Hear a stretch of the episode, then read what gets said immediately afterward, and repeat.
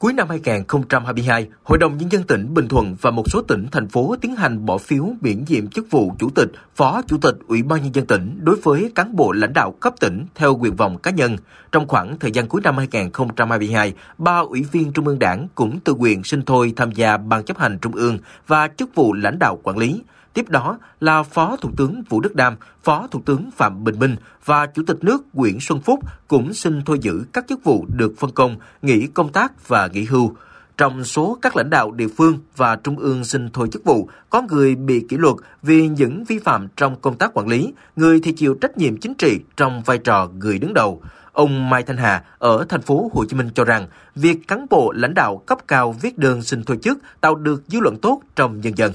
Sự tích cực ở đây là các cán bộ này dám dũng cảm đệ đơn và xin thôi nhiệm. Cái điều này nó tạo nên một cái làn sóng rất tốt trong tư tưởng của người dân. Này họ sẵn sàng từ quan, họ về làm dân và điều đó nó cho thấy một điều rằng là cái văn hóa từ chức ở Việt Nam đã dần dần dần dần được lan tỏa không phải từ dưới đi lên mà lan tỏa từ trên đi xuống. Việc thôi chức, miễn nhiệm chức vụ trong đảng, trong chính quyền được thực hiện theo quy định số 41 ngày 3 tháng 11 năm 2021 của Ban chấp hành Trung ương, bước đầu cho thấy tinh thần quyết liệt mạnh mẽ của đảng trong công tác cán bộ, nói về tinh thần của quy định số 41 tại Hội nghị Toàn quốc nghiên cứu học tập quán triệt nghị quyết hội nghị lần thứ 6 của Ban chấp hành Trung ương Đảng khóa 13 tổ chức đầu tháng 12 năm 2022. Ủy viên Bộ Chính trị, Thường trực Ban Bí thư Võ Văn Thưởng cho biết, ở các thể chế chính trị khác, tư chức thường rơi vào hai việc. Thứ nhất, đó là cán bộ lãnh đạo có sai lầm trong công tác. Thứ hai là do sức ép trong nội bộ đảng, sức ép của dư luận xã hội. Theo ông Võ Văn Thưởng, chúng ta phải đặt ra một sức ép trong đảng, trong xã hội, trong tổ chức để cán bộ tự quyền, từ chức khi có khuyết điểm sai phạm. Nếu những nhiệm kỳ trước có những lãnh đạo bị kỷ luật cảnh cáo vẫn tại vị, vẫn làm hết nhiệm kỳ, thì nhiệm kỳ này bị cảnh cáo cũng xin từ nhiệm. Đây cũng là cách làm theo văn hóa của Việt Nam, để từ đó công việc tốt hơn lên. Và tôi tin rằng với cái xu hướng này thì sắp tới nó cũng sẽ tốt hơn. Rồi tới các đồng chí chủ tịch ủy ban dân tỉnh, phó chủ tịch có, có đồng chí chủ tịch từ chức để đảm nhận cái nhiệm vụ thấp hơn. Theo tinh thần là ngã chỗ nào thì đứng dậy chỗ đó mà cố gắng mà làm, cố gắng mà nỗ lực khắc phục cái khó khăn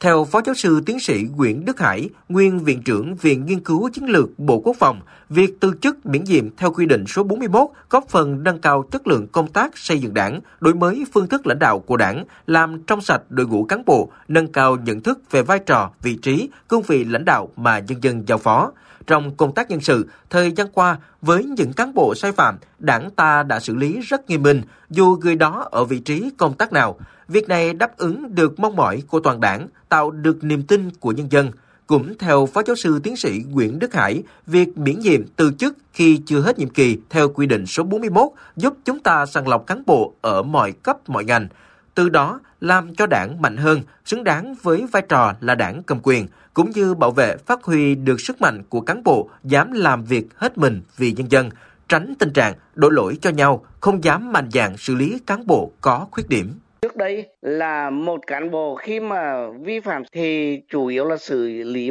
trong cái nội bộ một cách rất là bình thường, rút kinh nghiệm hoặc là cao lắm là khiển trách, rồi là nhìn vào cấp trên, đấy, chờ cấp trên chỉ đạo. Nhưng trong cái 41 này là phân rõ ai là người mà cất nhắc bổ nhiệm thì cái cấp đó anh phải xử lý và khi anh không làm được ừ, cái vấn đề này thì cấp trên người ta sẽ có cái chỉ đạo và phải có một cái hành động hành vi xử lý một cách nghiêm túc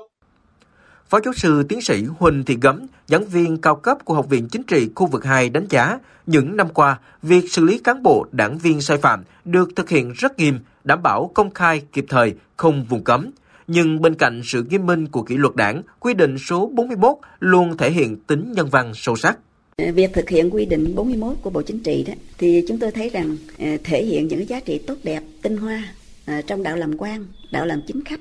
của giới chính trị ở phương Đông phương Tây trước nay.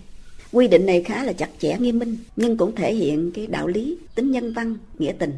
Tôi cũng thấy rằng đây là sự kế thừa những kinh nghiệm quý báu từ văn hóa chính trị Việt Nam thời trước.